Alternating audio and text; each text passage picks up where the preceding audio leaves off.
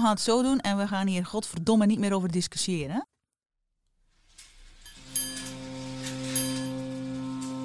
Je luistert naar Werktitel, de podcast over werken in de kunst. Mijn naam is Alix de Messiac. Mijn naam is Zoe Dankert. Aflevering 8. Blauwdruk.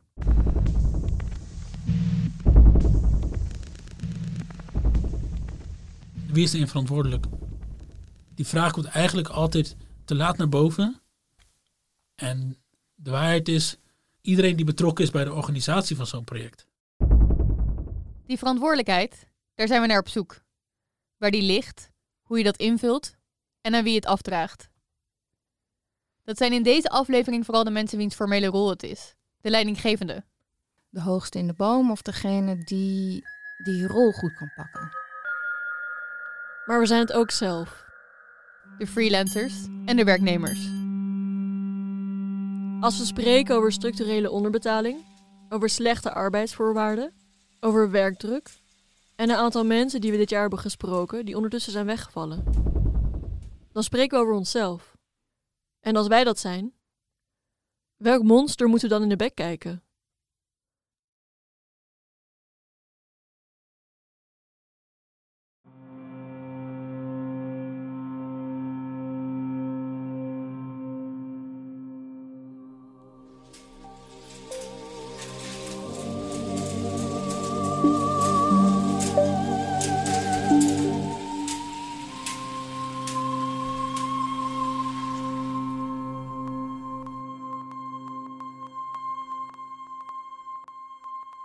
Toen had ik een bijbaantje bij de Nationale Opera. En dat klinkt heel stoer, maar dat, dat ging over abonnementen versturen.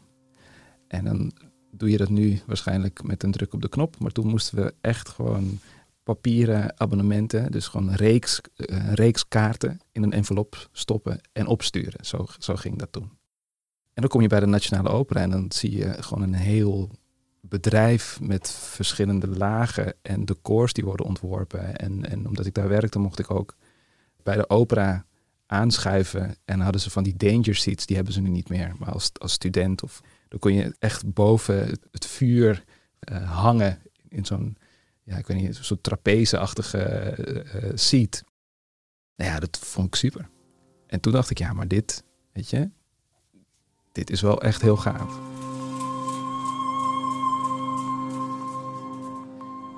Oké, mijn naam is Clyde Menso. Ik ben directeur van Amepodia. En Amepodia is de combinatie van een viertal cultuurhuizen hier in de stad. Ik ben 45 jaar. Hoe ik zo ver ben gekomen? Ja, het is wel grappig dat je het zo vraagt. De, ik heb denk ik altijd ten eerste van huis uit meegekregen dat je altijd je best moet doen of zo. Het klinkt heel aanmatigend misschien, maar ik heb altijd meegekregen van, weet je, wat je ook doet, je moet ochtends jezelf in de spiegel kunnen aankijken en bedenken, ja, ik heb het maximale eruit gehaald. En dat wordt dan gezien, is mijn ervaring. En ik heb natuurlijk ook een aantal mensen gehad die voor mij deuren hebben geopend in dat hele traject. Wie zijn het bijvoorbeeld? John Leerdam bijvoorbeeld. Dat was de eerste meneer die ik zag die met een waanzinnig netwerk. Ik bedoel, het was niet een persoon die langskwam die hij niet in zijn telefoon had zitten. Ik weet nog dat hij op kantoor zat en uh, alle, hij wilde alle stagiaires, stagiaires spreken. Dat hij daar zat met zijn lintje. Nou, had ik ook nog niet eerder gezien bij een zwarte man. Dus dat was voor mij wel een soort, soort ding. En die, hij heeft me natuurlijk ook de gelegenheid gegeven om het festival op te zetten. En, en even later eh, kreeg ik ook de kans om samen met hem of de, de productie te gaan doen van Romeo en Juliet in, uh, in de Bijlmer in een uh, parkeergarage. Om het uh, helemaal om te gaan bouwen tot parkeerplek. Er zijn wel momenten geweest ja, waar je toch wel die steun voelt. En later de directeur van, van Stichting Doen, Mechtelt van der Homberg. En weer even later iemand als Andries Mulder, die de directeur was van het Amsterdamse Fonds voor de Kunst. En die allebei zoiets hadden van, ja, ik zie iets in jou. Jij, jij hebt iets in je, ik zie dat je ook volgende stappen gaat kunnen maken. En mij ook de gelegenheid hebben gegeven om dat te kunnen doen. Ik probeer wel een soort sfeer te creëren waar mensen zoiets hebben van ja, ik krijg de kans om het te ontwikkelen. En ik vind het heel tof als mensen heel lang bij ons blijven en zich heel erg prettig voelen. Maar ik kan er ook heel veel plezier uit halen als ik zie dat mensen een volgende stap kunnen maken. Ik zie ook een verantwoordelijkheid naar de mensen die er werken. Dat je ook een tussenstation bent in iemands carrière. Dat je dus ook aan die kant de verantwoordelijkheid hebt als organisatie om ervoor te zorgen dat mensen zich prettig voelen. Dat ze het maximale uit zichzelf kunnen halen, daar is hij weer. En vanuit ons weer een volgende stap kunnen zetten.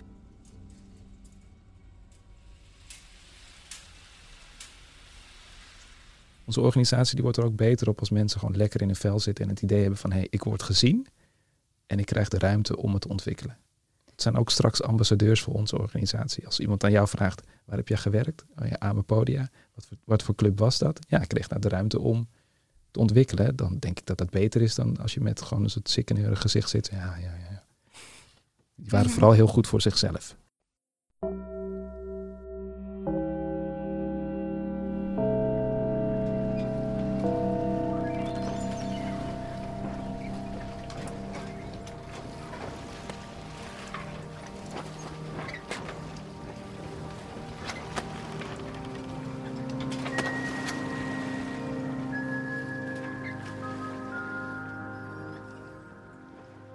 Ik werkte dus eh, niet zo heel lang geleden bij een organisatie.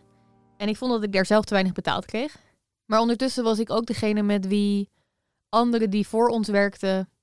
Ik was dan degene die de opdrachtrelatie met ze aanging. En zij kregen dus ook weinig betaald en soms zelfs nog minder. En ik heb voor mezelf geprobeerd daar een hoger salaris uit te onderhandelen, wat niet is gelukt.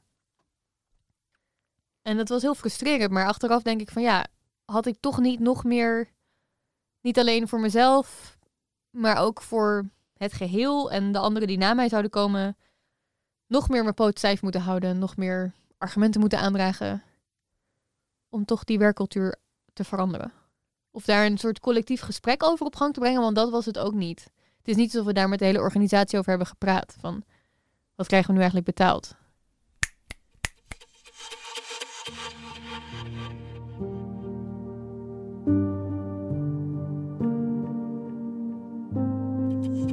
Naam is Anne de Meester, ik ben 46 en ik ben nu directeur van het Frans Hals Museum in Haarlem. En officieel moet ik ook zijn, en bijzonder hoogleraar aan de Radboud Universiteit in Nijmegen, want anders worden ze boos. Is dat zo? Heb je eerder die fout gemaakt? Wel, ik zeg het niet vaak, omdat ik het eh, pretentieus vind klinken.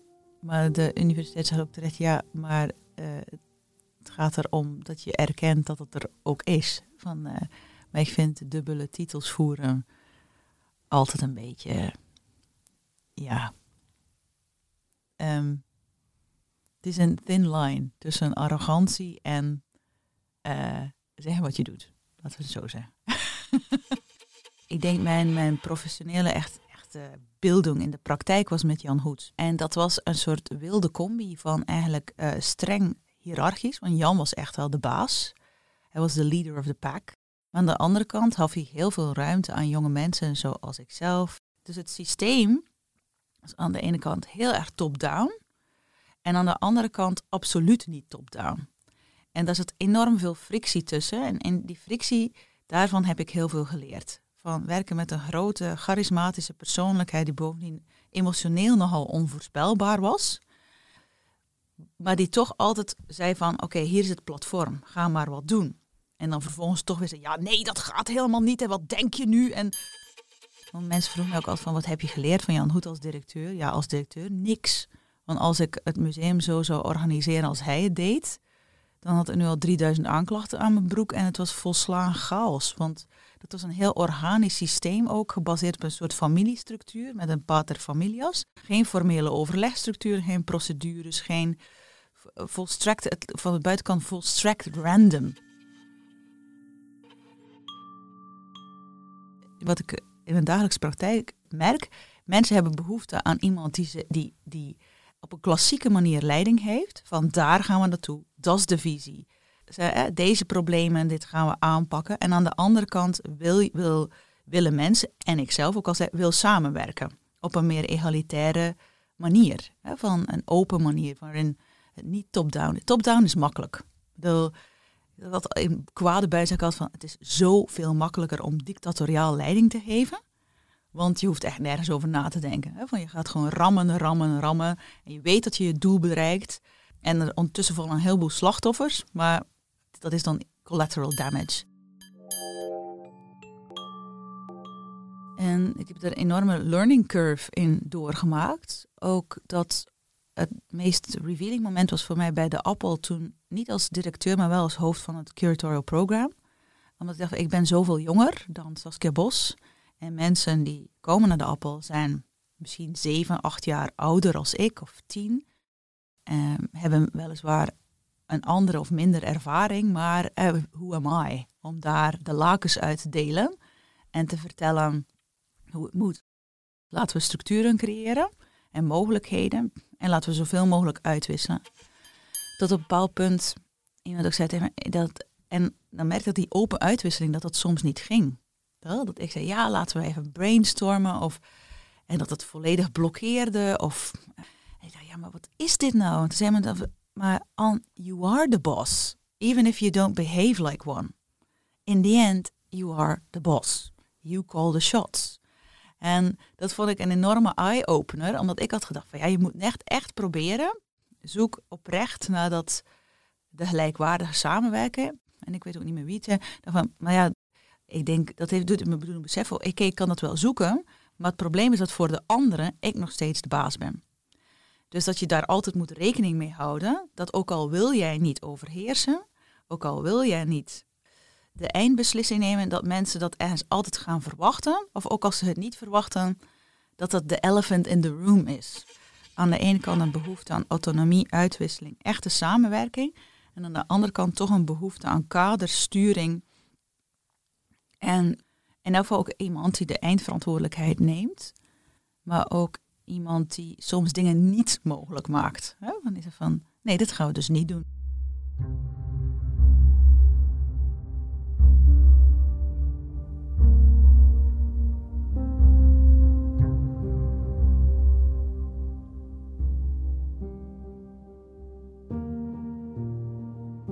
Heb je in al die tijd en ook met die leercurve waar je het over had bij de appel ook dingen over jezelf moeten ontleren?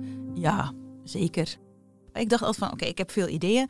Die strooi ik gewoon in het rond. En dan is dat fijn, want ik zeg niet, we gaan mijn idee doen. Hè, of dit moet zo. Nee, van, want is een soort suikergoed. Ga je daarmee... Maar dan merk sommige mensen, die worden daar helemaal door ge, uh, geïntimideerd. Want die denken van, die denken namelijk anders. Die hebben veel tijd nodig. Of die zijn heel second degree. Of die zijn niet associatief. En als jij daar dan komt met je spervuur aan inspireer, wat je zelf denkt, inspirerende associaties, kan iemand daar echt volledig van verkrampen.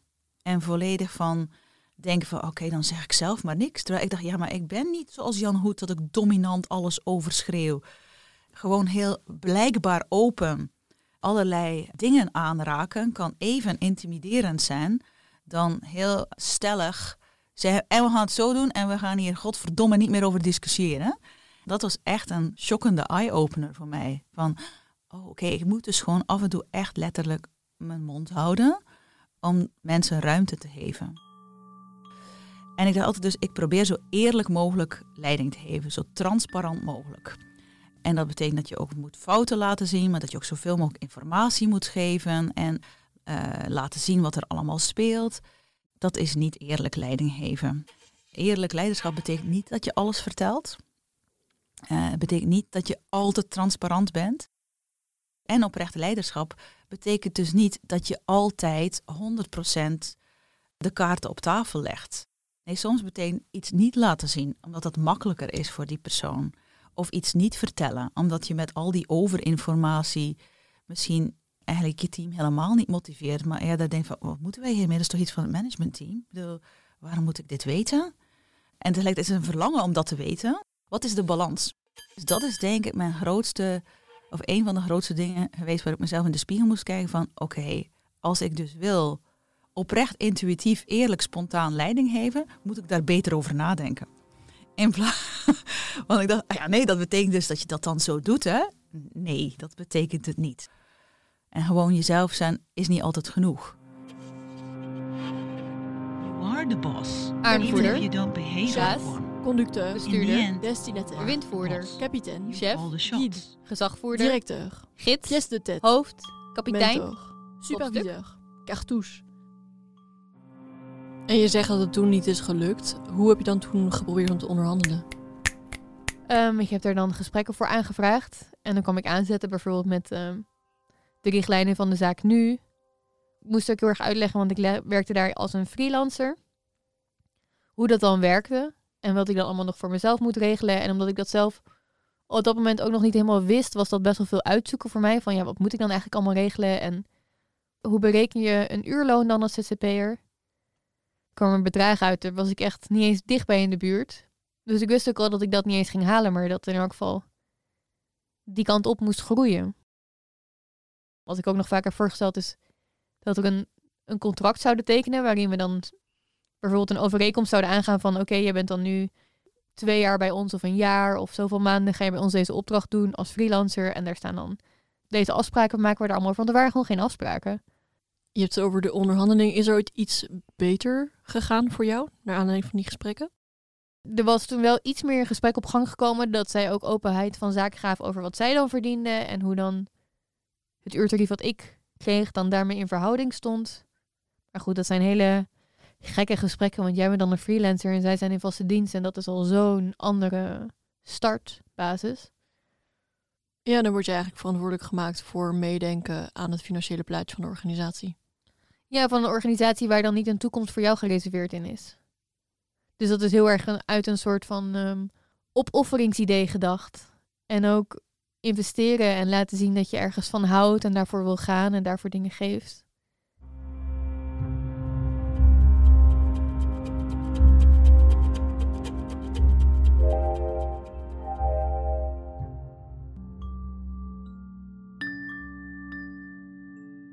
Soms, en dat heb ik ook, soms wil je ook even geen verantwoordelijkheid. Want het is heel goed om binnen een organisatie mensen eigen verantwoordelijkheid te geven. Maar als je echt collectief werkt, moet iedereen voor het geheel verantwoordelijkheid dragen. En soms wil je dat gewoon niet. Soms wil je dat op jouw domein, binnen jouw vakgebied, binnen jouw invloedssfeer. En altijd weer de verantwoordelijkheid voor alles samen te moeten dragen, is ook best veel. En het is soms prettig dat je dat kunt delegeren aan iemand die dat dan maar moet doen. Altijd overal in je eigen leven, in je werk, verantwoordelijkheid voor nemen, dat is continu aanstaan. Dat is continu eigenlijk onder heel hoge druk staan. En de vraag is of, ja, of iemand daartegen bestand is, überhaupt. Organisaties zijn er meestal al. En dus is een bepaalde structuur die je dan kunt veranderen of je kunt tegen verzetten, maar je kunt niet van scratch opnieuw beginnen. Want binnen, ik denk binnen, of het nu een bedrijf is of een museum, je hebt een bepaalde structuur en daar wordt nu aan getimmerd en gesleuteld, dat wordt omgebouwd.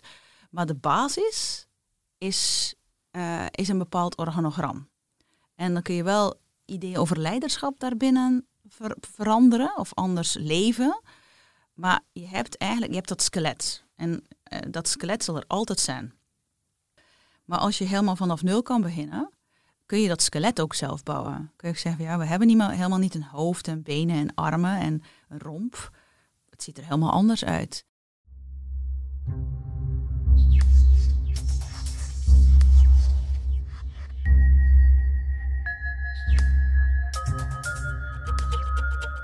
Ik sprak Lisbeth Vizé. Uh, nou, mijn naam is Lisbeth Vizé. Ik ben 26 jaar.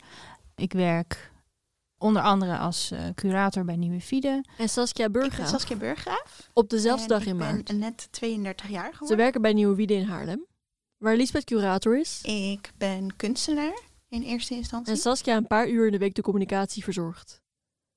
Maar hun taken zijn eigenlijk een stuk diffuser.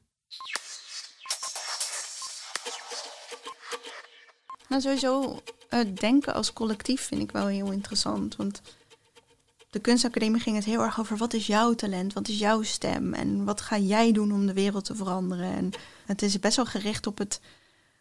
Ik zit op mijn zolderkamer na te denken bij kaarslicht en uh, nu ga ik een briljant schilderij maken of zo. En ik had daar helemaal niet zoveel interesse in. Ik vond het collectieve gewoon heel interessant hoe die processen gaan. En hoe je als collectief beslissingen neemt en van elkaar leert. Want het is zo complex. Er komt zoveel meer bij kijken. Mensen denken dat onze functie expose maken is en de kunstenaars het werk doen en ehm, dat ik de flyertjes maak of zo, weet je wel. Maar er zit zoveel meer achter, achter wat je ziet. Dat is voor mensen die hier binnenlopen misschien nog niet eens echt te beseffen. Hoeveel werk daar bij komt kijken om aanvragen te doen en zo'n kleine instelling te zijn. Ja, dat is echt die complexiteit ervan. Ik ben er soms ook wel in de indruk van dat we dat met zo'n klein team doen. Dat is echt absurd. Waar ik zelf heel erg mee bezig ben, is zeg maar alternatieve werkvormen. Dus vanuit het feminisme gedacht eigenlijk proberen om de standaard hiërarchische, eigenlijk patriarchale systemen die binnen de werkvloer heersen, te doorbreken en te kijken hoe kunnen we op andere manieren binnen een organisatie functioneren. Ik denk dat dat in het begin organisch zo gegroeid is en daarna ben ik er meer bewust mee bezig gegaan. Omdat ik denk dat bijvoorbeeld bij Nieuwe Fide een hiërarchische manier van werken niet per se altijd. Nou ja, het, ik denk dat je er meer uit kan halen als je op een andere manier werkt. Dus wij zijn gaan experimenteren met een non-hierarchisch, zelfsturend team. Waarin we dus eigenlijk allemaal horizontaal zijn, zeg maar. En uh, collectief dus ook verantwoordelijkheid dragen voor dingen. Iedereen heeft daarbinnen zijn eigen functie. En ik heb daarbinnen het meeste aantal uren. Dus logischerwijs pak ik ook meer dingen op en doe ik ook meer de communicatie naar buiten toe en dergelijke. Hier voelt het heel natuurlijk, want het is hier toch al van: oké, we pakken dit gewoon aan. Weet je, oh, we hebben een opening, de wc's moeten nog schoongemaakt worden, ik doe het wel even. Weet je, het is heel erg we zien iets, het moet gebeuren, we doen het. Dus daardoor past dat ook heel goed bij dit soort organisaties, denk ik. Wij komen uit de kraakbeweging voort. En die mentaliteit is er altijd blijven zitten. Zo van, zij organiseerde bizarre kook-events. Wil stond voor 80 man hier, man, vrouw, alles, te koken. En dan, dan als er s'avonds wordt gebeld van ja, dan, dan doe je dat. Want hey, Weet je wel, dus niet een of andere luxe bedrijf die hier de beheer doet en dat dan gaat oplossen of zo. Je doet dat. Er is gewoon zo'n, oké, hoppa, schouders eronder en gaan. Over de tijd dat, uh, dat Lisbeth hier is gekomen, is er echt ontzettend veel veranderd. En daar ben ik ook echt heel enthousiast en dankbaar voor. Daardoor is het heel leuk. Aan de ene kant ben ik hier maar part-time of zo, of hoe je het ook wil noemen, weinig. Tenminste, het is geen fulltijdfunctie. Maar ik heb wel het idee dat wij allemaal even hard nadenken over de inhoud van wat wij willen zijn als nieuwe Vide. Zo'n curator die komt altijd, die probeert zijn stempel erop te drukken. Maar Lisbeth is heel erg een persoon van, ja, wat zijn we nou eigenlijk met z'n allen en wat kunnen we daarmee? En wat, waar zit de kracht nou eigenlijk in? Met zo'n aanvraag of over een nieuwe visie, of uh, hoe het er allemaal uit komt te zien. We hebben daar gewoon allemaal invloed op. En dat voel ik gewoon veel meer dan dat er iemand de baas is. Er is niet echt iemand de baas. En ik wil juist heel graag de andere waarden daarin brengen. De, de compassie, het overleg, een organische manier van werken. In essentie gaat het om welke waarden stel je centraal voor je organisatie. Richt je je op productiviteit bijvoorbeeld? En heel erg dat soort van het moet nieuw en meer en beter en huh? Of richt je op het welzijn van je organisatie, waarin je naar de mensen kijkt die in je organisatie werken en kijken wat hun sterke kanten zijn en erkennen dat we allemaal mensen zijn met emoties.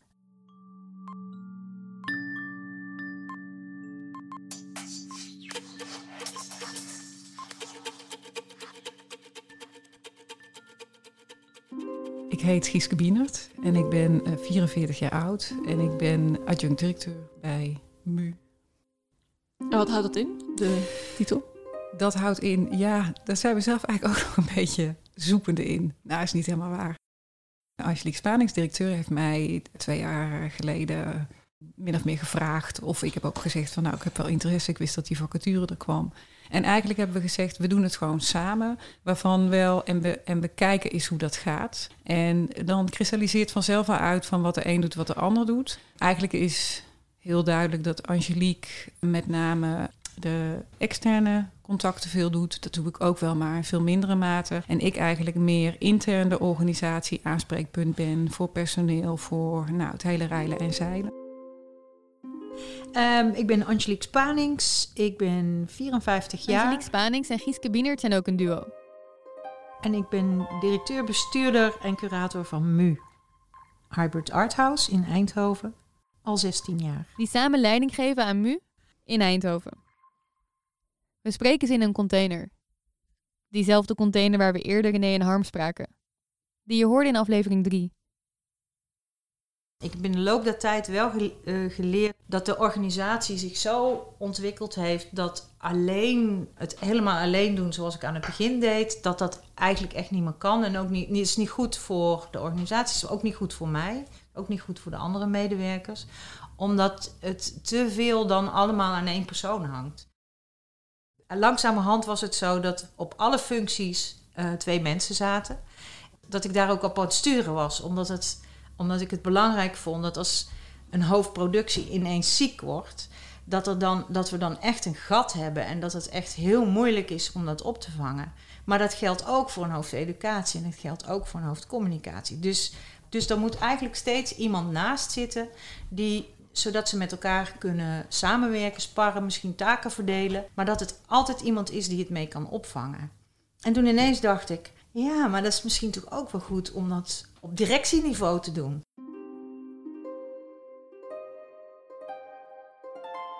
Sowieso blijft het natuurlijk toch zo dat ik uiteindelijk de baas ben. En dat doet toch blijkbaar iets met mensen. Ik vind het altijd zelf heel bijzonder om te merken. Maar, Wat doen we mensen dan? Nou, dat merken we nu.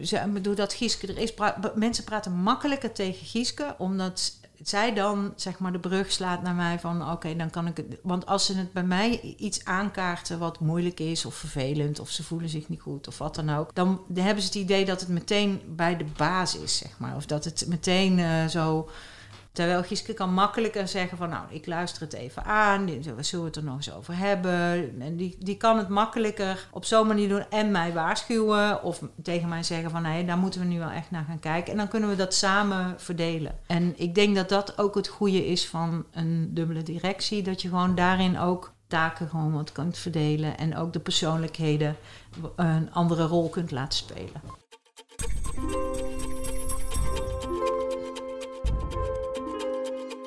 Als we met een kunstenaar nieuw werk aan het maken zijn en die zit tot vier weken van tevoren nog volop in die productie van, van dat nieuwe werk, dan kan ik niet tegen jou zeggen waar, waar elk, eh, ding elk lampje moet komen hangen of waar, eh, wat er precies nodig is. Dat moet een beetje gelijk opgaan en da daar moet je tegen kunnen. Dus de structuur is dat je daarin meegaat en dat je probeert vanuit jouw pro- professionaliteit daarin ehm, de maat te vinden. En dat is een gezamenlijk proces, dus eigenlijk ook een heel creatief proces. En ik vind het belangrijk dat dat kan hier. Creatief in welke zin? Dat je gezamenlijk toewerkt naar een ehm, expositie. Dus het is het werk en de, en de ideeën zijn van de kunstenaar. Maar het team van MU werkt creatief mee, ook met de kunstenaar, in het, ma- in het uiteindelijke resultaat. En wij bepalen ook mee, wij denken ook mee, bepalen niet, maar we denken ook mee in hoe dingen eruit komen zien. En dan gaan we samen kijken en wat is plan B en wat is plan C. En dat is een creatief proces in gezamenlijkheid. En dat is iets wat we ook heel vaak terugkrijgen van kunstenaars. Dat ze het zo fantastisch vinden om hier te werken. Dat het team gewoon super behulpzaam is. Als we een tentoonstelling aan het opbouwen zijn en de week voor de opening komen ze allemaal binnen om mee te installeren. Dan laten we ze niet aan hun lot over. Iedereen krijgt gewoon een productiemedewerker die zorgt, adviseert over hoe je je, dingen, eh, eh, je stroom kunt krijgen, hoe je kunt programmeren. eh, die gewoon helpt.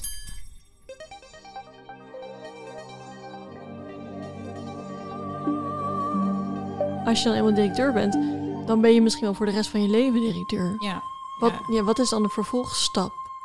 Dit is een beetje mijn plek. Ik heb gewoon heel vaak naast een algemeen directeur gewerkt. Ook, niet, ook als niet-adjunct directeur. Maar ik heb inderdaad ook wel gedacht... ja, dan ben je directeur en dan moet je altijd directeur blijven.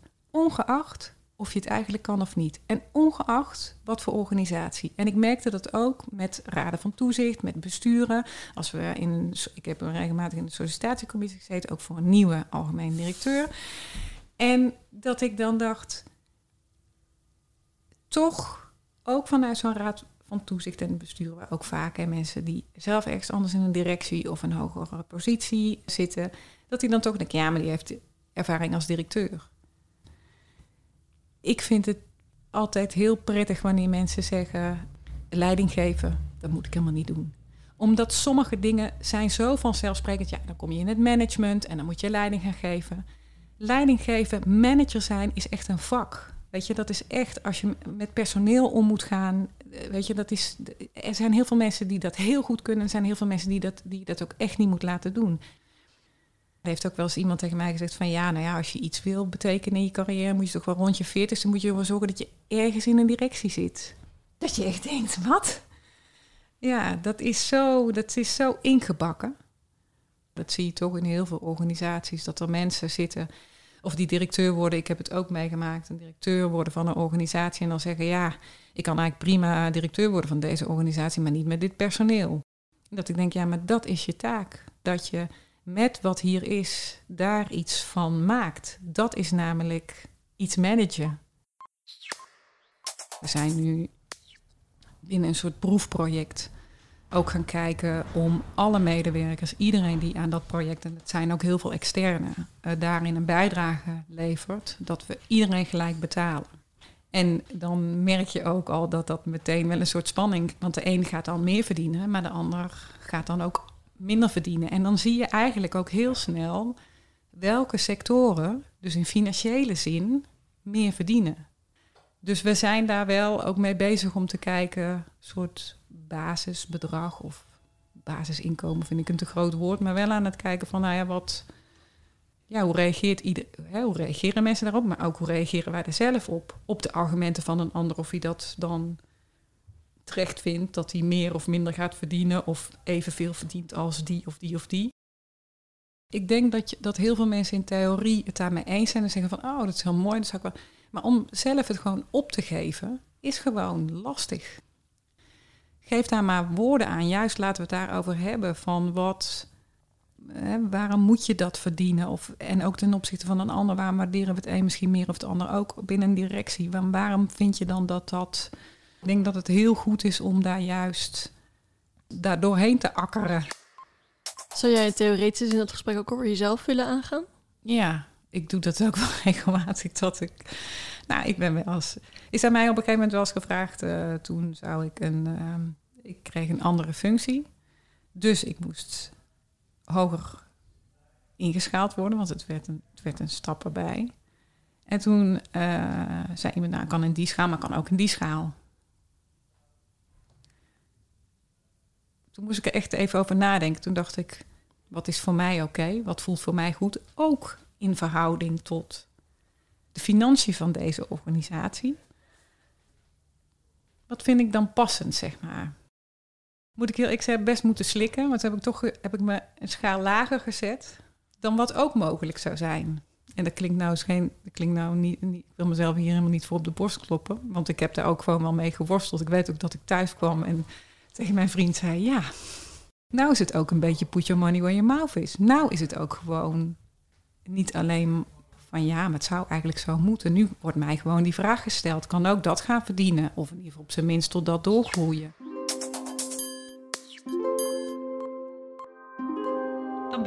En dan moet je altijd directeur blijven. Ongeacht of je het eigenlijk kan of niet.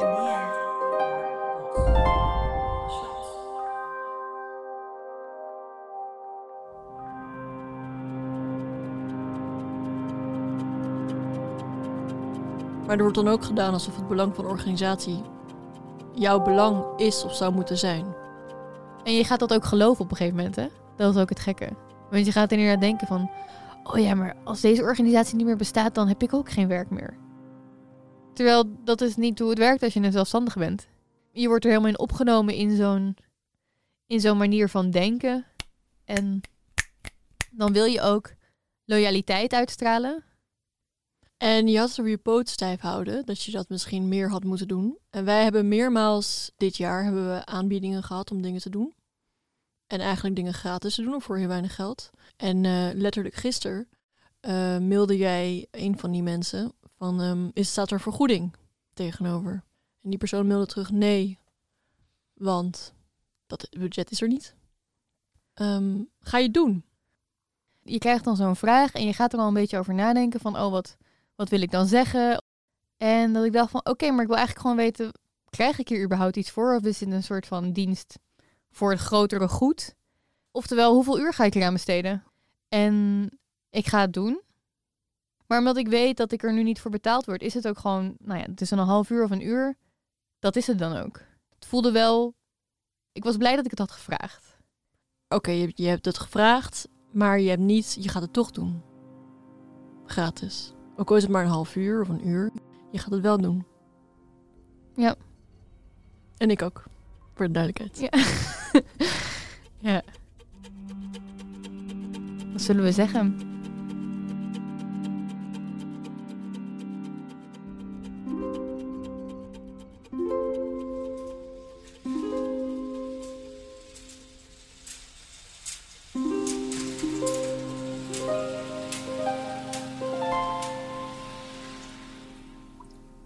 Mijn naam is Caro van der Pluim. Ben 51 jaar en ik werk nu sinds 2006 in de cultuur, kunst- en cultuursector. Eigenlijk alleen in de kunstsector. Ehm, als projectcoördinator bij CBK Rotterdam. En eh, ik heb in eerste instantie in de gezondheidszorg gewerkt, maar ik merkte dat dat niet mijn werkcultuur was. En zo ben ik, eh, heb ik, zoals dat netjes heet, een carrière switch gemaakt. Wat was er aan die werkcultuur die niet bij jou paste? binnen al die protocollen miste ik eh, een persoonlijke. Ik had het gevoel dat ik mijn persoonlijke drive er niet in kwijt kon. Ik voelde me eigenlijk een soort van in een keurslijf eh, zitten daarin. Dus ik was bekend met organiseren. Dus ik, had eigenlijk wel heel duidelijk zoiets van: oké, ik- daar ben ik gewoon goed in. Laat me dan die kant weer opgaan. En daar heb ik eigenlijk nog steeds wel veel plezier in. Ik, ik ben eigenlijk dol op organiseren. Want ik hou van chaos en ik hou van ordening. Dus ja, goede combinatie toch? Het gesprek met Caro van der Pluim vond plaats op een bijzondere dag. Haar eerste werkdag, nadat ze er een tijdje uit was geweest. In de tussentijd heeft ze een leerprogramma voor leiders in de cultuursector gevolgd. Het heet Link. Hoe vond je de werkcultuur toen, toen je in de cultuur- of kunstsector terecht kwam? Toen ik erin stapte, was ik gewoon super blij. En eh, vastberaden om heel veel en goed te werken en hard te werken. En ehm, ik nam een veel dienstbaardere positie in. U roept en ik draai. En eh, niet per se heel kritisch zijn op wat betekent dat, al die rolverdelingen. Of zijn die rollen er überhaupt wel? Hoe zijn ze geformuleerd? Ehm, ja, daar was ik helemaal niet kritisch in. Ik wilde gewoon, eh, ik wilde gewoon goed werken. En ik had ook zekerheid nodig, want ik was een moeder van een heel jong meisje. Dan heb je ook wel zekerheden nodig. Dus die zekerheden, maar ook het eh, minder kritisch tegenover de dingen staan, hebben wel gezorgd dat ik ja, gewoon mijn dienstbare zelf eh, ben gaan leven.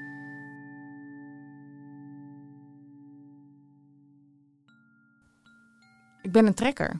Dus ergens pak je altijd al leiderschap, hoe eenvoudig het ook is, om een project te trekken. Ik denk dat ik ook wel mensen in de weg heb gezeten met soms voorbij schieten aan eh, de rol die die ander heeft. Ja, ik denk dat je daar dan wel soms een lastpak bent. Hè? Dus dat je een, gewoon een lastige medewerker bent, omdat je gewoon soms een rol pakt of dingen zegt die niet thuis horen in de rol die jij hebt. En later kom je er dan achter van, oh ja, dat is dus wat ik doe. Eh, oh, dat is wel heel ingewikkeld.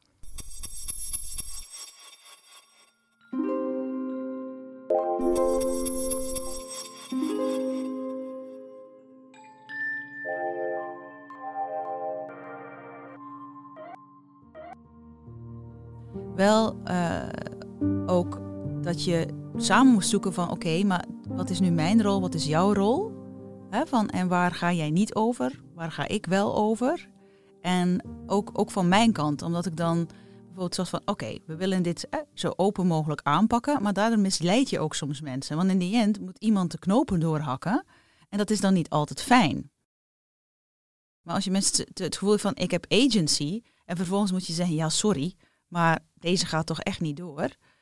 dan is dat moeizaam. Dus ik heb meer eh, ook gehad dat we van twee kanten moesten zoeken. Van oké, wat is nu echt jouw rol? Waarin heb je echt op invloed?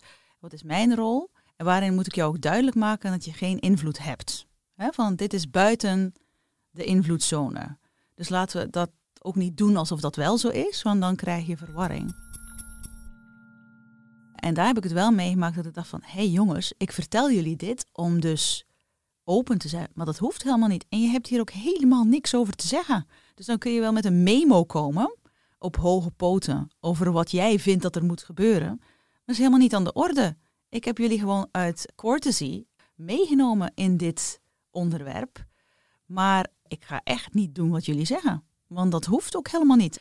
En dat, dat heb ik wel vaker mee. En dat vond ik super moeilijk. Omdat je aan de ene kant wil je samenwerken. Aan de andere kant denk ik van, hé, hey, dit is ook een grens, hè jongens. Jullie zitten niet op mijn... Je mag hoor, je mag op mijn stoel zitten. Maar dan moet je het ook wel doen.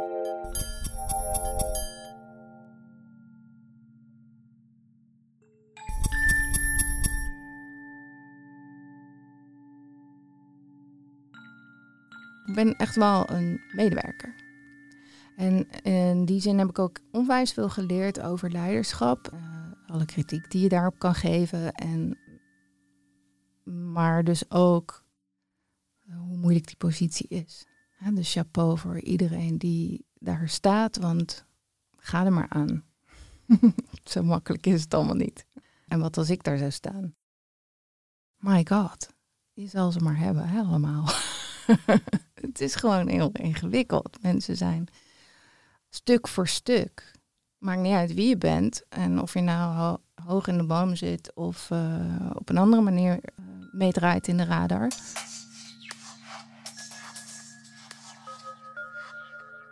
Ik zei een paar weken geleden nog, de rol van de leider, is niks voor mij. Want ik ben echt nog helemaal niet klaar voor dit systeem, wat nog steeds zo ouderwets werkt. Want het systeem is daar nog helemaal niet voor klaar. En ik ben niet opgewassen tegen dit systeem. Tegelijkertijd denk ik, ja, maar haak ik dan af? Dus dat was vervolgens de gedachte van, ja, ik haak dus eigenlijk af. Laat ik dan de generaties na mij in de steek als ik nu niet ga staan, terwijl ik het nu zo goed ken. Laat ik, laat ik de generaties in de steek. En ja, dat wil ik eigenlijk ook niet.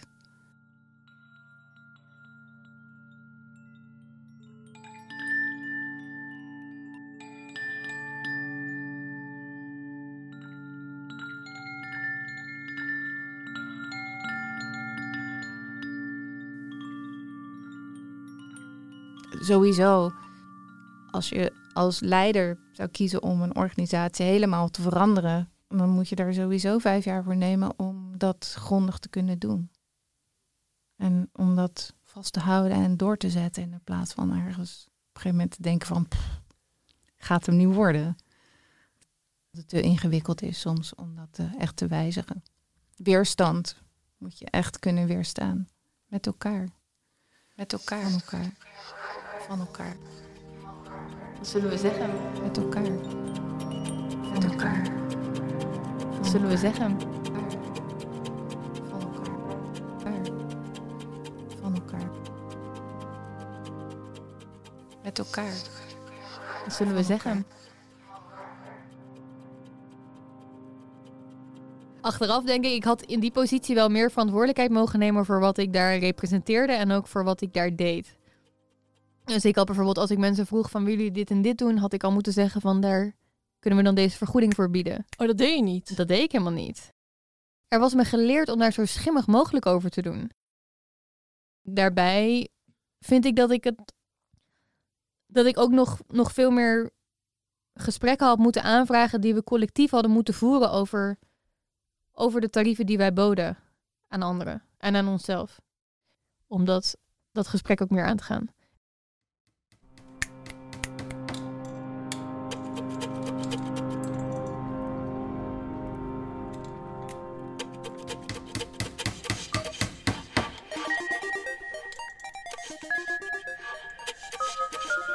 In aflevering 4 hoorde je Jessie Koeiman, curator collectief leren bij Kunstinstituut Melly.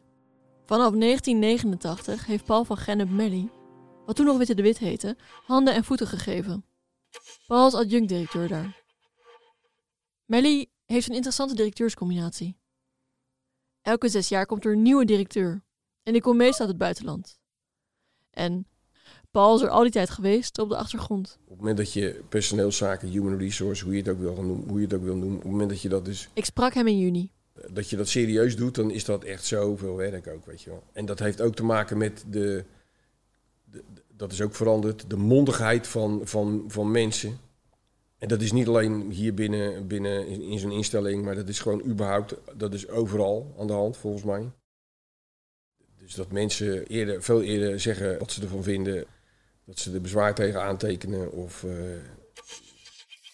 op het moment dat, eh, dat Mark Rutte op zijn donder krijgt omdat hij in een intern gesprek het heeft over een lastpost die omzicht heet, nou, dan vind ik dat de normaalste zaak van de wereld. Daar denk je toch over na? Over dat soort, als jij iets moet runnen en, en dat je iemand hebt die, eh, dan denk daar heb je het over. Maar ik, dat heeft ook best voor mij. Ik geloof dat ik het inmiddels een beetje begin te begrijpen. En dat dat binnen politiek en, en zeker niet op dat niveau. en hoe, hoe zo'n land aangestuurd wordt, dan kan dat allemaal niet. Maar ik begrijp het wel. Weet je wel. Dat, heb je ook binnen, dat heb je binnen de kleinste organisaties. Dat je, dat je denkt van nou, word er doodziek van. Want die, dat is dat je echt van die activisten binnen je organisatie hebt. En die moeten er zijn. En die worden natuurlijk. Die hebben een waarde en die, dat is ongeloof van onschatbare waarde. Maar dat, daar, af en toe heb je daar dan, want die brengen dan veranderingen teweeg en zo. Maar op zo'n moment heb je er wel mee te dealen. En dat, op het moment dat je dan heel bewust twee keer per jaar dat soort gesprekken hebt, dan komen dat soort, dat soort gevoelens en dat soort, die komen dan aan de orde natuurlijk in die, in die gesprekken. En het is niet gezegd dat ik daar helemaal niet meer bij zit, want ik heb natuurlijk nog een aantal mensen die ik moet aansturen. Maar ik moet je ook eerlijk zeggen, er zijn mensen die, die, die vele malen beter zo'n functioneringsgesprek voeren, dan ik. Want ik, ik ga gewoon alle kanten op, weet je wel.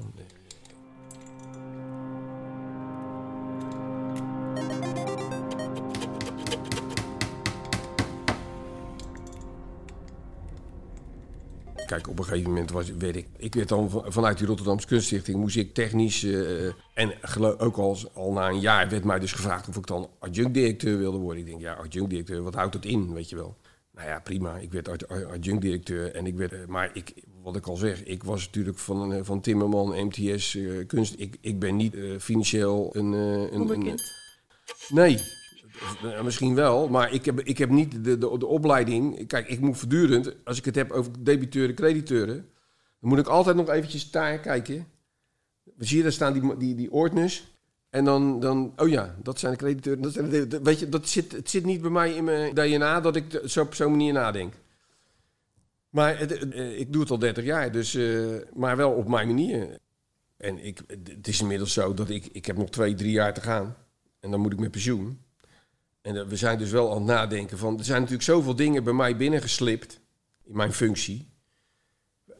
Dat je eigenlijk denkt van ja, dat is eigenlijk niet te combineren, weet je wel. Dus je, kan financiën, productie... eh, maar oh ja, dat wilde ik vertellen. Ik, als je het hebt over personeel, want daar waren we gebleven. Mijn onderdeel was dan ook dat ik was wel verantwoordelijk voor het personeel.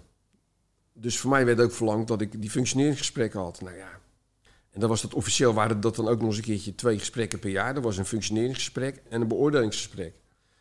En dan eh, officieel moet je dan in het ene gesprek dit en het andere gesprek dat. Nou ja, dat, dat, dat, dat schoot erbij in gewoon. Ik deed dat gewoon helemaal niet. Voor wie moest je dat doen dan? Nou, dat, is, dat wordt verlangd van iemand die, als jij een gedegen instelling runt, dan heb jij met je personeel, heb je dat soort gesprekken.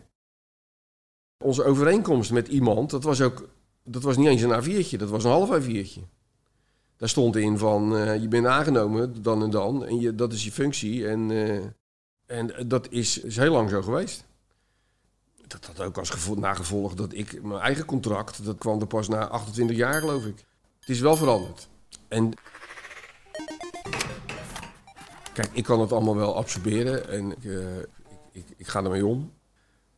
Maar eh, het is, je mag best weten dat ik daar af en toe eh, daar denk van... Godverdikkie, hebben we die mambo jumbo, eh, weet je.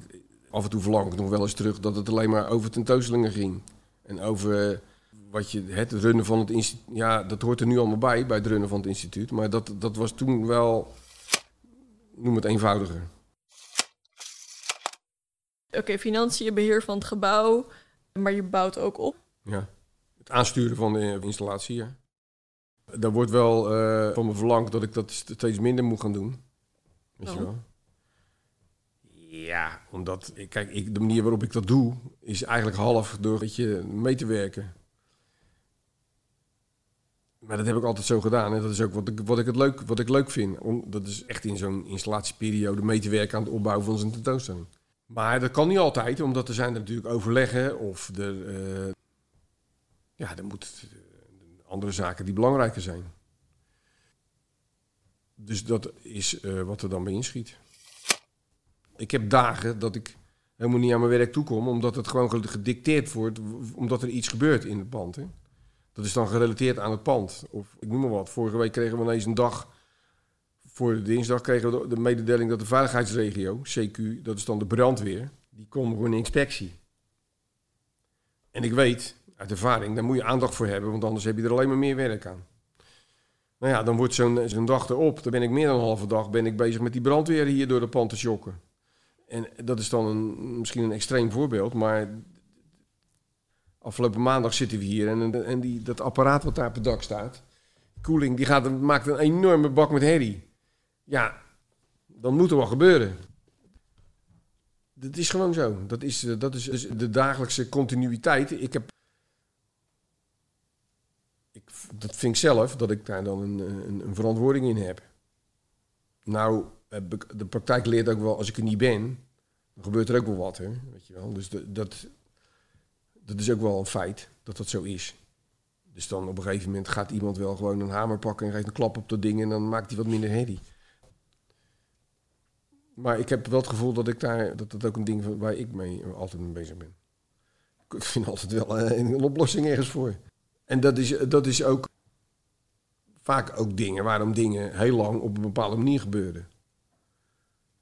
Terwijl je dus al lang had moeten zeggen van, nou jongens, dat kan niet, dit moet anders. Maar ik bedoel, je het even fixt en dan gaat het Ja. weer eventjes door. Ja, en dan weet je dan gewoon eh, dat het na een half jaar weer gebeurt. En dan, eh, oké, dan fix ik het weer, weet je wel. Maar dat houdt mij wel van de straat, zeg maar. Maar het had natuurlijk beter geweest als je dat gelijk vanaf de, vanaf de wortels beter had. eh, als het geld er dan niet is, moet geld komen. Dan, moet, dan, dan, dan, weet je. Dat is ook met het hele beheer. Daarvoor moeten we ook serieus nadenken over het beheer van het pand. Omdat ik natuurlijk een bouwkundige achtergrond heb en ik zit hier iedere dag, hele dag, dan blijft dat wel goed gaan. Op het moment dat je dat hebt. Maar op het moment dat het niet zo is, in de toekomst bedoel ik, dan moet je toch op een andere manier nadenken over het beheer van je pand. Weet je wel, dat moet dan toch misschien iets beter voor elkaar zijn. Kijk, nu, nu is het zo dat ik bepaalde dingen uitstel. Omdat ik denk van, nou ja, financieel eh, gaat dat niet passen. Ik, eh, ik hou het wel aan de praat of zo, weet je. Dus dat hebben we ons ook zeer voorgenomen. Daar zijn we ook in gesprek over, over hoe we dat moeten doen in de toekomst.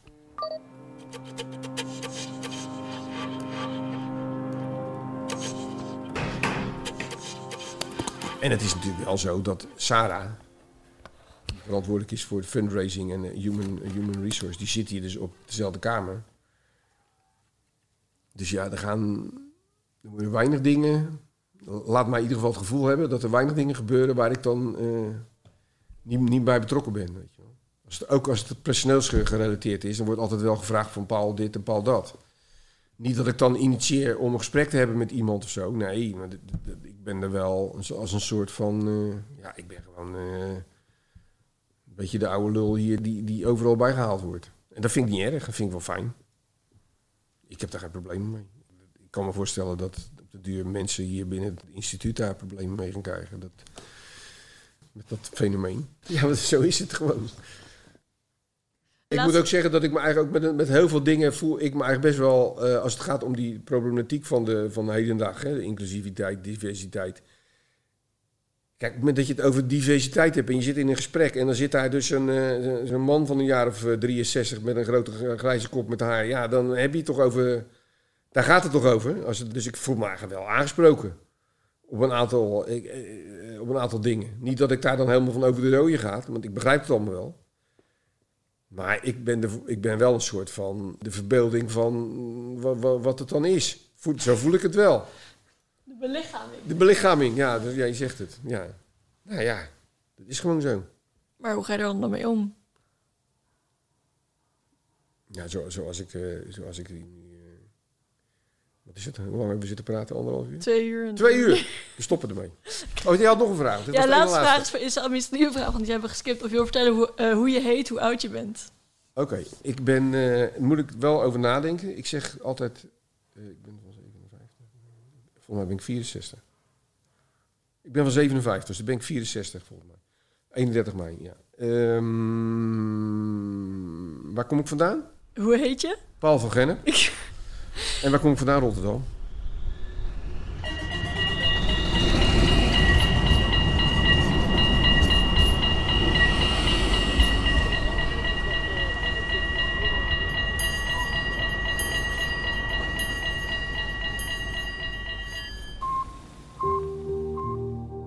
Ik heet Imara Limon. In aflevering 2 hoorde je al Ik even. ben geboren in 1988 en ik ben conservator hier bij het Amsterdam Museum. Als ze vertelde hoe ze eindeloos op de deur bonste om dingen te veranderen. Nu is ze ook een deel van de week gedetacheerd als artistiek directeur van de stichting Amsterdam 750. Nou, voor mij valt het al Het is dat Imara aan de 20 was toen ze bij het Amsterdam Museum begon. ook samen met dat ik nog vrij jong was. Dus ik heb ook veel dingen moeten leren op dat vlak. Dus soms is het moeilijk terug te denken van was het nou echt zo lastig of was het gewoon dat het mijn eerste werkervaring in een instituut was. Dat als er niemand nieuws binnenkomt wil je altijd iets anders doen en daar zit, ja, zit je soms niet op te wachten. Of misschien zelfs nog iets eerlijker, ik vond het ook wel wat bedreigend of zo. Omdat er waren eigenlijk niet, de junioren werden eigenlijk meer gezien als die moeten nog heel veel leren. Dus wat ik onprettig vond, is dat het dan gaat over elkaar zien als junior of senior op niveau van hoeveel jaar werk je al en hoeveel weet jij van de collectie of wat weet je nou eigenlijk van het leven, soms bijna zelfs. In plaats van het dat er gewoon nieuwe kennis binnenkomt waar je gebruik van kunt maken of zo. Die houding, dat was, dat was niet per se heel leuk.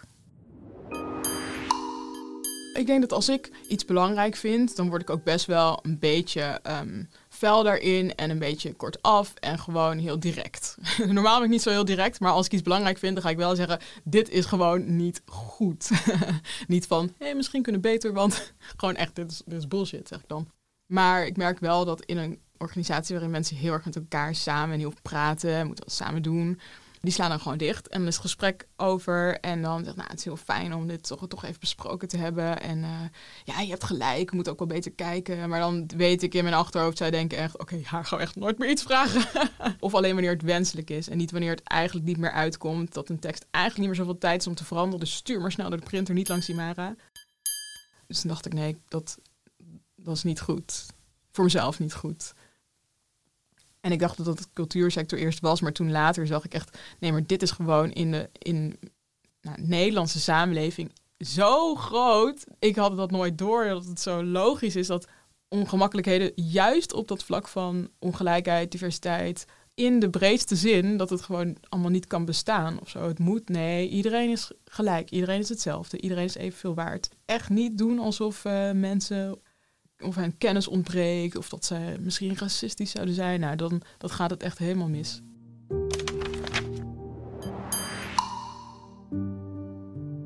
Maar het is wel lastig om altijd dat te moeten doen, lijkt mij. Nee, maar het is ook een risico. Het is echt niet veilig voor me om dat te doen. Want je wordt dan, als je gewoon, dan word je onwerkbaar. Als, je- als ik mij verzet tegen dat het instituut die term gebruikt, dan staat ze vrij om termen te gebruiken. Ik ben niet degene die dat bepaalt. En als ik mijzelf ervoor ga, als ik ervoor ga liggen, dan krijg je gewoon een andere plek. Een andere rol, functie, toebedeeld, andere privileges. Veel minder.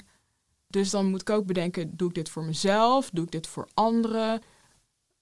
Het is echt een afweging, maar ik vind het alleen al, het is al een hele opgave om die afweging te moeten maken. En dat zegt iets over de veiligheid. Want als ik gewoon in een teamoverleg kon gaan zitten en zeggen, jongens, ik vind eigenlijk dat dekolonisatie niet passend is. En als iemand dan echt zou willen weten waarom, en niet zou willen denken van, oh, je bent te snel op je tenen getrapt. Of misschien denk je wel dat je van alles weet, maar je weet het niet. Dat, dat voel ik dan heel erg. Dus het kan ook een interpretatie zijn. Maar dat zijn dan wel... Volgens mij moet dekolonisatie beginnen met dat je met elkaar echt even een gesprek heb van wat, wat vind je daarvan? En kan, als gewoon eh, eh, van een tekstschrijver of fondsenwerver heeft bedacht dat wij decoloniseren, dat ik dat ineens in een tekst zie, vind ik heel raar. Ik, ik streep dan door en dan uiteindelijk zie ik het toch wel in de laatste versie. Ja. Iets in de basis van een wit instituut en zelfreflectie. En misschien ook in een sector die inclusiever wil worden. Klopt daarin niet? En wat is dan mijn positie in... Het gaat over decolonisatie, maar het gaat natuurlijk over allerlei dingen waar je voor staat en verantwoordelijk voor voelt of bent. Door iets niet te zeggen, stel je misschien jezelf wel veilig, maar je maakt je wel mede verantwoordelijk. En voor draagt eraan bij dat het voortbestaat. Dus het is in geen enkel opzicht goed voor mij. in die zin. Zijn er ooit mensen die jou daarop aanspreken, die dan zeggen van ja, je bent medeplichtig? Nee, dat is vooral mijn eigen kritische stem. En niet een kritische stem vanuit onzekerheid, denk ik. Want het is niet dat ik het niet durf, maar het is gewoon een afweging die ik maak. Omdat ik bepaalde dingen wil bereiken. En weet dat zoiets opwerpen daar enorm tussenin gaat staan. En dat ik daardoor andere dingen niet kan leren die ik wel nodig heb om uiteindelijk meer zeggingskracht te kunnen hebben in mijn carrière. Dus zo strategisch ben ik dan ook alweer dat ik daar echt over nadenk van oké, op dit moment met deze persoon is het niet juist om te bespreken, want dat helpt mij en anderen in de lange op de lange termijn niet. Maar het is wel pijnlijk. Want het is wel iets wat veel blootlegt over hoe een instituut werkt of zo. Weet je wel? En ook je dagelijkse relatie wil natuurlijk gewoon lekker leuk naar je werk gaan. Maar als dit, dit soort dingen elke dag in je hoofd zitten, ja, dat kost wel veel energie. Bij het Amsterdam Museum doet iedereen een test die in kaart brengt hoe mensen in een team functioneren. Daar rollen verschillende drijfveren uit, met elk een eigen kleur. Ben je geel? Dan wil je kennis en inzicht. Groen? Harmonie en menselijkheid. Oranje, vooruitgang en succes. Blauw? Structuur en veiligheid. Rood, domein en respect. En paars? Passie en geborgenheid.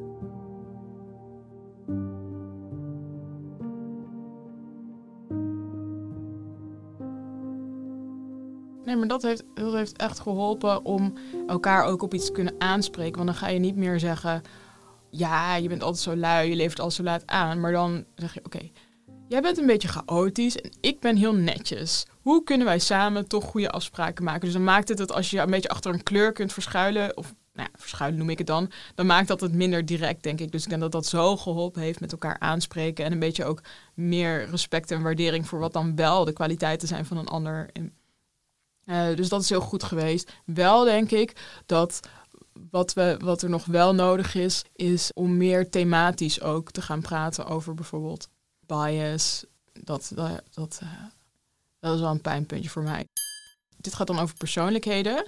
Maar als we het hebben over uitsluiting, insluiting, uitsluiting, dan moet je ook gewoon op een gegeven moment moet je gewoon die thema's gaan benoemen. Wat zijn mensen en identiteiten? Dus zijn, daar zijn we nu ook een onderzoek naar gestart, een nulmeting.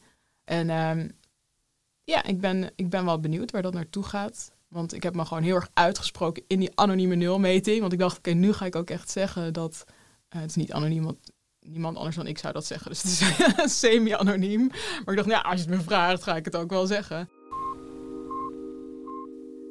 Ja, dat, dat, het, dat het lastig is voor een wit instituut om te onderkennen dat er constant natuurlijk uitsluiting achter de schermen plaatsvindt bijna een vraag stelt van, is er dan discriminatie? Dat je denkt, ja, nou, natuurlijk.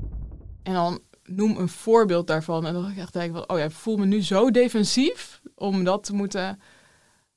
Alsof je dat ook met één voorbeeldje kan bewijzen of zo. Nee, niemand heeft me nog uitgescholden voor Zwarte Piet. Maar ik denk ook niet dat het daarop neerkomt. Als iemand zegt, ja, nee, jij mag natuurlijk hier praten. Ja, ik uh, weet er ook hartstikke veel van, maar jij bent zwart. En dat dan echt niet als grapje, niet als knipoog, niet ironisch, maar menen. En ook niet subtiel, maar gewoon met allemaal andere collega's aan tafel die gewoon kijken. Nou, dat vind ik echt zo racistisch, maar dan op het niveau van dat je het niet kan bewijzen of niet kan bespreken of zo, want dan dat, dat mag niet bestaan. En het had zoveel impact op iemand als ik heeft om te denken van wat is nou mijn plek? Hoe kan ik hier veilig dingen zeggen of veilig dingen leren? Als je zo wordt gezien door collega's die eigenlijk daarin hoor ik dat iemand mij iets niet gunt of niet of denkt van of zich persoonlijk misschien op dat vlak ineens achtergesteld voelt. En dat is dan het thema waar we dagelijks aan werken, insluiting, uitsluiting. Dat gebeurt er achter de schermen, maar is niet bespreekbaar. Ja, dat vind ik echt onbeschrijfelijk vreemd.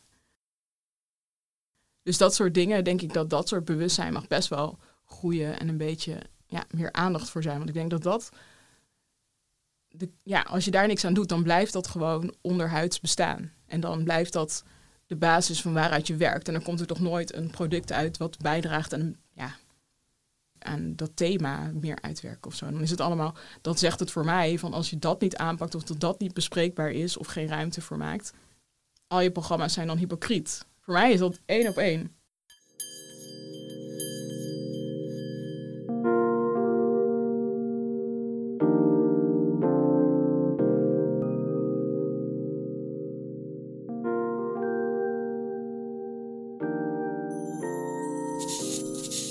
Heb, eh, bij ons is het in ieder geval echt standaard. Gewoon uh, punt Dit uit. is Nathalie Hartjes.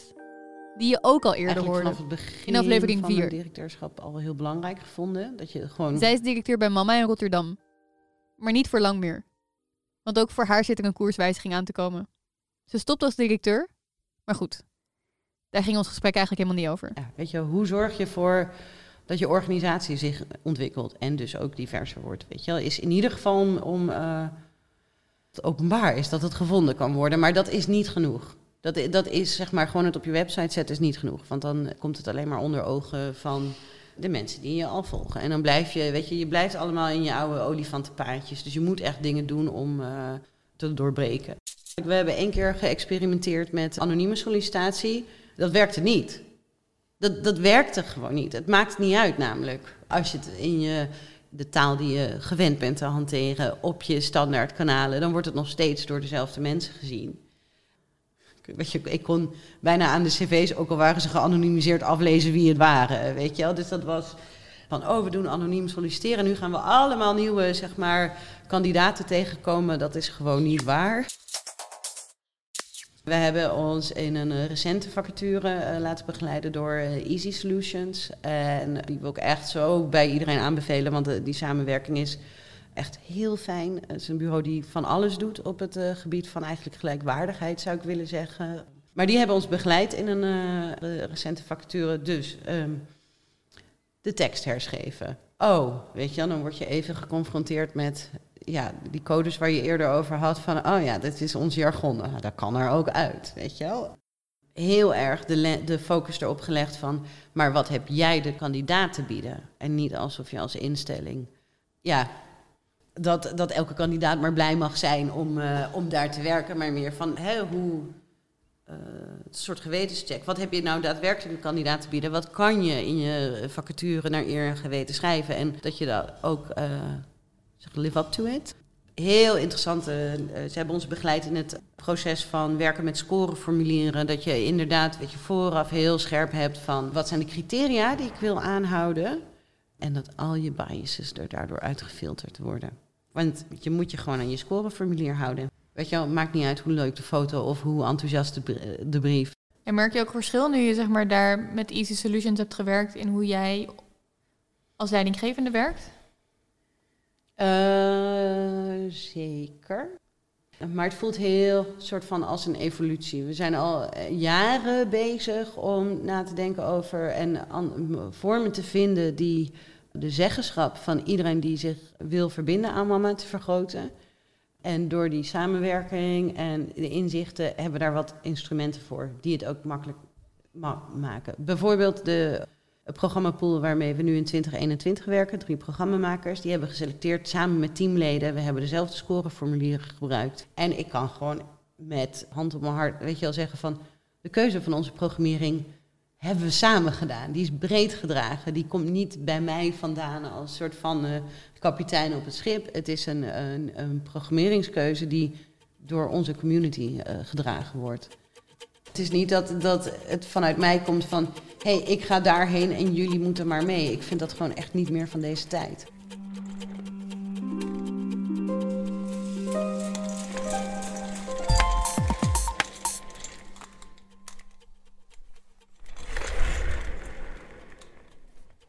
In aflevering 2 hoorde je Annette Zondervan, directeur van CBK Zuidoost, vertellen. Er is weinig dynamiek in, uh, in het systeem. Dus ja, ik kan dan nog wel jarenlang uh, wachten. Of... Over de schaarste stoelen in de kunst. En want hier begint niet op het moment dat ik hier directeur werd, maar hier begint met nog langer dan 21 jaar geleden, namelijk iets van 30 jaar geleden of 32 jaar geleden. Ik ben opgehouden met tellen.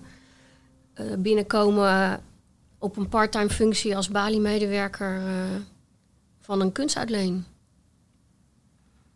omdat ik dacht van ja, ik moet, ik moet proberen in ieder geval met een parttime functie uh, mijn eigen inkomsten te genereren. En dan ga ik de rest van de, al mijn ambities ga ik wel op een andere manier uh, verwezenlijken. En de grap is dus uiteindelijk dat, dat die plek die eigenlijk een beetje binnenkwam van nou ja, ik doe het, maar ik weet niet of daar mijn hart ligt.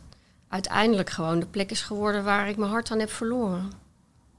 Maar dat er uiteindelijk dit uit is gekomen, want ik ben nu eigenlijk heel content op de plek waar ik zit en het werk wat ik doe en, en ook de maatschappelijke relevantie van, uh, van hoe deze instelling functioneert. Die, waarin ik mezelf dus ook heel erg uh, herken als het gaat om dat nest waar ik uitkom. Er zijn hier allerlei, ik heb hier allerlei, er zijn hier dingen bijgekomen, maar ik heb ook allerlei dingen vorm kunnen geven. Waardoor dit nog steeds een, superplek is om te zitten.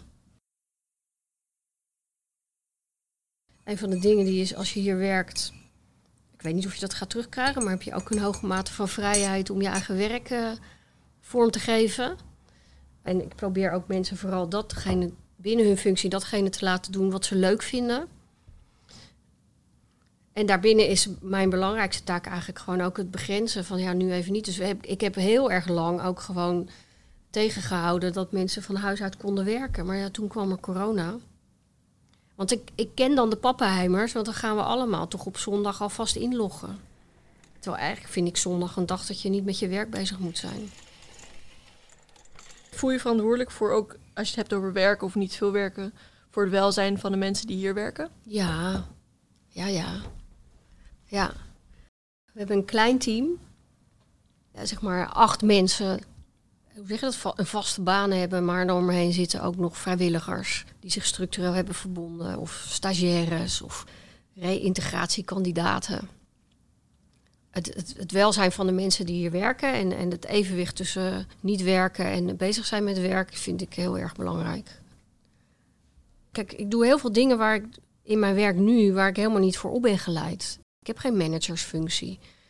Dus ik ben eigenlijk ook niet financieel opgeleid als een lezen van jaarrekeningen. Maar ik heb ook nooit een opleiding gehad om na te denken over hoe ik met mensen moest werken, zeg maar. In een, in een verhouding van leiding geven versus werkgever-werknemer.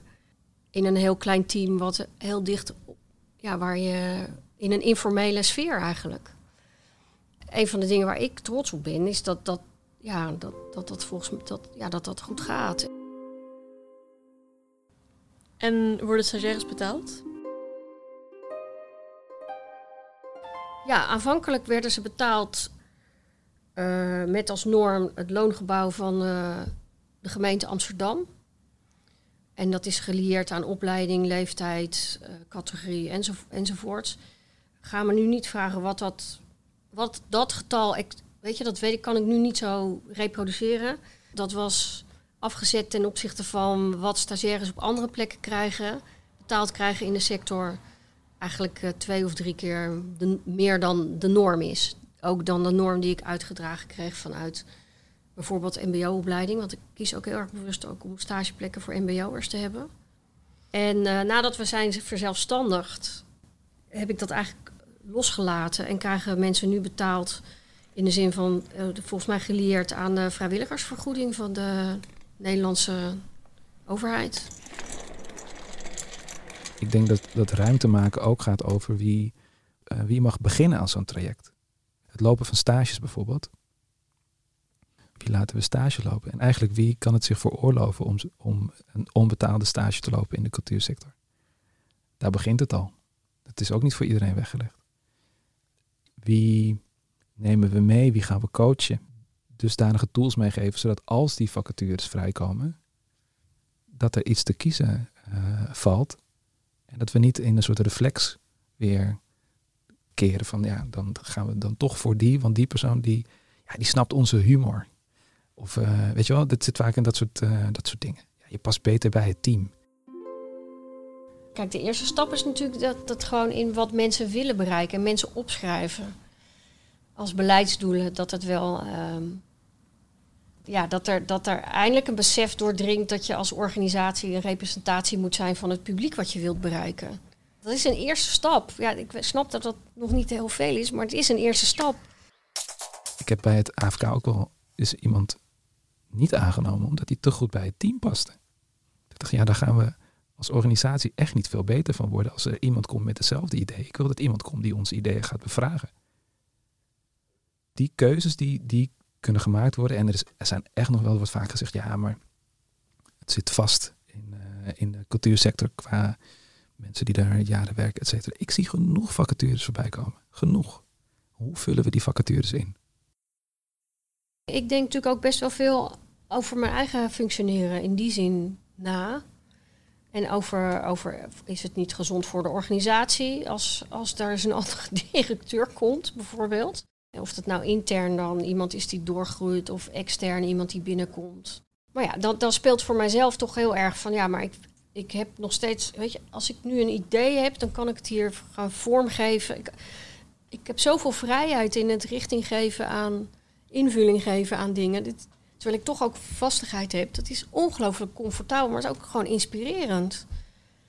En ik ben er nu nog niet aan toe om daarin dan, in wat jij schetst over mensen die blijven zitten, om wat ik ook erken, om daarin de ultieme consequentie te nemen en te zeggen van ja, maar dan stap ik zelf op en dan ga ik als ZZP'er aan de slag. Dus de, enige, dus de consequentie is, om, als ik hier meer dynamiek zou willen krijgen, is dat ik zelf opstap.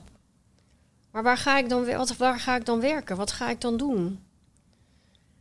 En ja, en dat gaat, me, dat gaat me eigenlijk op dit moment ook nog gewoon best een beetje te ver. Ik kan me voorstellen als ik een paar jaar ouder ben, dat het misschien ook weer net weer wat verandert. Omdat ik gewoon ook nog, ik moet nog huur betalen. Weet je? En, uh, dus mijn oplossing voor de iets meer flexibele, flexibiliteit daarin is toch ja, te kiezen voor het opbouwen van een flexibele schil, idealiter met een aantal mensen met wie wij structureel werken. En daarnaast ook in de programma's die we doen, ja, werkervaringsplekken en stagiaire plekken te creëren. En daarin dan mensen ook gewoon te betalen en het netwerk te delen. Misschien is het een troost voor de jongere generatie van nu, is dat het eigenlijk dus gewoon niet zoveel veranderd is ten opzichte. Het is ook geen troost, eigenlijk het is eigenlijk heel verdrietig. Dat dat eigenlijk 20, 30 jaar geleden precies hetzelfde was. Dus het gaat om de hoeveelheid stoelen en dit is.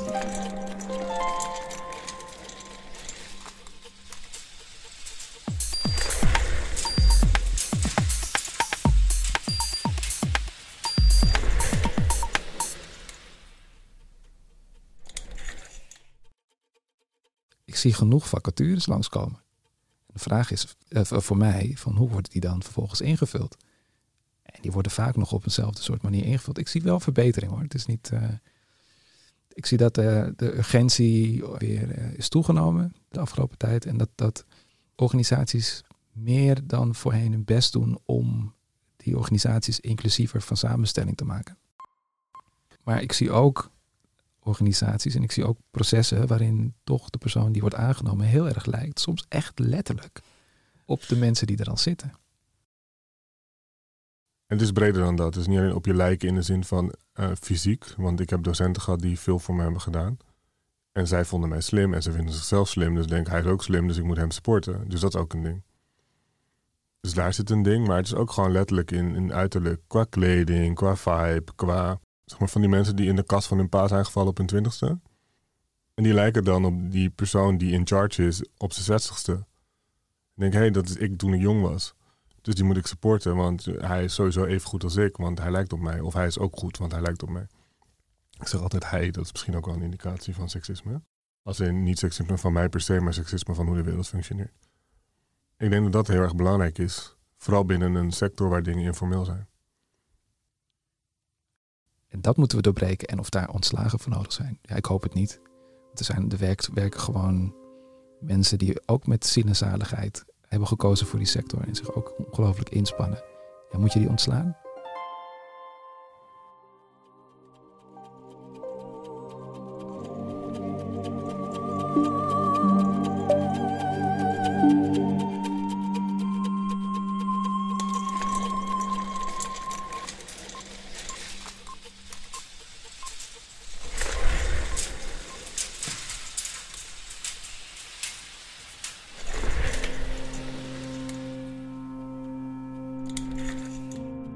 In de afgelopen aflevering heb je meermaals iemand iets over de beeldende kunstenaarsregeling horen zeggen. De BKR was in werking tussen 1958 en 1987. In ruil voor hun kunstwerken, die ze om de zoveel tijd afgaven bij gemeenteloketten, die vervolgens besloten of ze aan de eisen voldeden of niet, kregen kunstenaars een inkomen. Een groot deel van ons geld is eh, vanaf het begin af aan is BK-geld, zoals dat heet. Paul van Gennep vertelt hoe Melly bij de oprichting gebruik heeft kunnen maken van de afschaffing van de regeling. Dat BK-geld is toen, toen verdeeld en, eh, over de provincies en over de grote steden. En dat was zo dat Rotterdam kreeg een bepaalde pot geld. En dat werd dan verdeeld over de beeldende kunsteninstellingen. Nou, dat was in die periode dat wij ontstonden. Dus wij kregen daar een, een, een fors bedrag uit. Niet alleen in Rotterdam. Ook in Den Haag werd een groot deel van de BKR-gelden gereserveerd voor de oprichting van een kunstencentrum. We spraken met Lili. Ik ben Lili Verginneken. In april, die dat centrum mocht gaan invullen. Wat was het idee van de gemeente om zoiets op te richten? Omdat de gelden van de BKR die waren naar de gemeente toegebracht. En de gemeente moest een cultureel beleid opzetten, een beeldend kunstbeleid. En die had atelierbeleid. En die had uh, BKR, dus geld voor beeldende kunstenaars. Die had een, uh, een prijs mogelijk. Dus die zat met al die verschillende onderdelen op het bureau van een mevrouw die uh, bij de gemeente de, aan de cultuurdesk zat. En die moest dat allemaal. Dus ze dachten, weet je wat, die hele ellende stoppen we in één club. Ik kreeg, om, om een voorbeeld te geven, ik had een bestuur van negen mensen. En die zei niet van we gaan samen iets opzetten waar we het allemaal over eens zijn. Nee, al die negen mensen zaten daar namens iets of iemand, namens een organisatie. En die hadden allemaal een ander belang. Dus die zaten allemaal aan hun eigen touwtje te trekken. Om samen een instituut voor elkaar te krijgen. En die hadden een, voor die tijd dat geld allemaal zo'n beetje verdeeld in de stad. En nu moest er samenhangend beleid komen vanwege de BKR-gelden. Maar die BKR-mensen, die zaten nog allemaal wel te wachten. Dus dat nieuwe instituut, dat was eigenlijk voor hun. Terwijl ik dacht, we gaan eens even Den Haag op de kaart zetten. En ik had net zoveel medewerkers als bestuursleden. En die medewerkers die zaten ook allemaal met een gezicht van, wat krijgen we nou? Want ik deed altijd dat in het verleden, dus dat wil ik blijven doen. Er moesten ook werkgroepen komen, want dat stond in de voorschriften toen ze stroom wilden opzetten, het HCBKA. En toen wilden we toch mensen uit het hele land. En die solliciteerden ook. En toen hebben we dat gedaan op een kamer in het Centraal Station. Dat werd toch ook een beetje met scheve ogen bekeken. Waarom? Ze ja, als iedereen overal vandaan moet komen, dan kunnen ze makkelijker bij het Centraal Station even in zo'n kamertje duiken dan dat, wij, dat ze allemaal met Den Haag moeten komen. Dus dat hebben we gedaan. En toen hadden we drie werkgroepen. En het is echt fantastisch. Die dachten mee over beleid. En die, daar kon je mee sparren. En die kwamen met hun agendaatjes en met hun adressenboekjes. En die hadden wel iemand daar en iemand daar. En zo ontstonden, is het beleid eigenlijk ontstaan. Dus dankzij die werkgroepen die echt uh, de inhoud binnenbrachten. En, mee, mee de, en er zaten altijd wel Hagenaars tussen. Maar ook mensen uit Amsterdam of uit Eindhoven, uit de Bos. Dat was echt geweldig ik denk dat dat het fundament ook van stroom was, die werkgroepen. Terwijl het opgelegd was door de gemeente toen bij hun voorwaarden voor de oprichting van de stichting. Dus in het begin dacht ik, jee, wat moeten we daarmee? Maar het heeft zich heel goed eh, vertaald. Het belangrijkste was dat Jane Hultman, die zat al jarenlang, die had vroeger in het museum gewerkt. En, en die, was, die was ontzettend coöperatief. Die dacht, nieuwe tijden, eh, een vrouw, gezellig, we gaan dat eens even. Dus die is altijd enorm loyaal geweest. En die had iedereen die, die, nooit een kwaad woord. Iedereen aanhoorde ze met het grootste geduld. Dus de hele Den Haag had vertrouwen in Jane. Ze, ze gaat, zit er nog, ze gaat over een maand weg. Dus dat was eigenlijk, en die zette zich vierkant achter mij. Dus daar was ook mee te praten. Want ik had, dat bestuur stond ook voortdurend onder druk door al die vragen die erop waren. Dus die waren ook steeds maar bezig om al die- aan al die voorwaarden te voldoen. Vanwege de organisatie werd er naast mij een adjunct gezet die vooral de lokale belangen moest behartigen. Dus dat werd ook een lastige. Dus ik had binnen vijf jaar, of zes jaar, al vijf eh, vice-directeuren versleten. Die allemaal weggegaan waren. Als de volgende weggaat, dan vlieg jij eruit. Zo was het. En de volgende vloog er weer uit. Maar ik niet. Maar ik heb er wel, toen wel wat aan overgehouden, moet ik zeggen. Hoe bedoel je?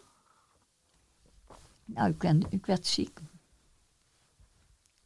En ik was ook, heb ik een hernia. Ik was de laatste volgens mij die een hernia zou krijgen. Maar in het tweede jaar had ik al een hernia.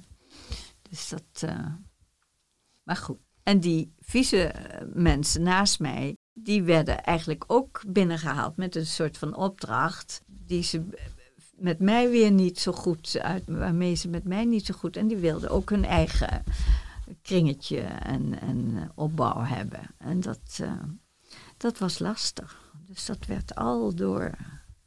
En die waren dan zogenaamd ook de financiële directeur, dus die begonnen daar dan ook lastig mee te worden.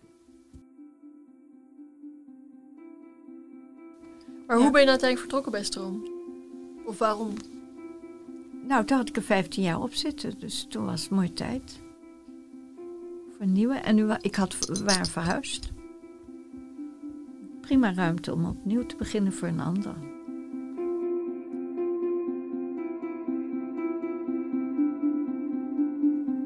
Dit was aflevering 8.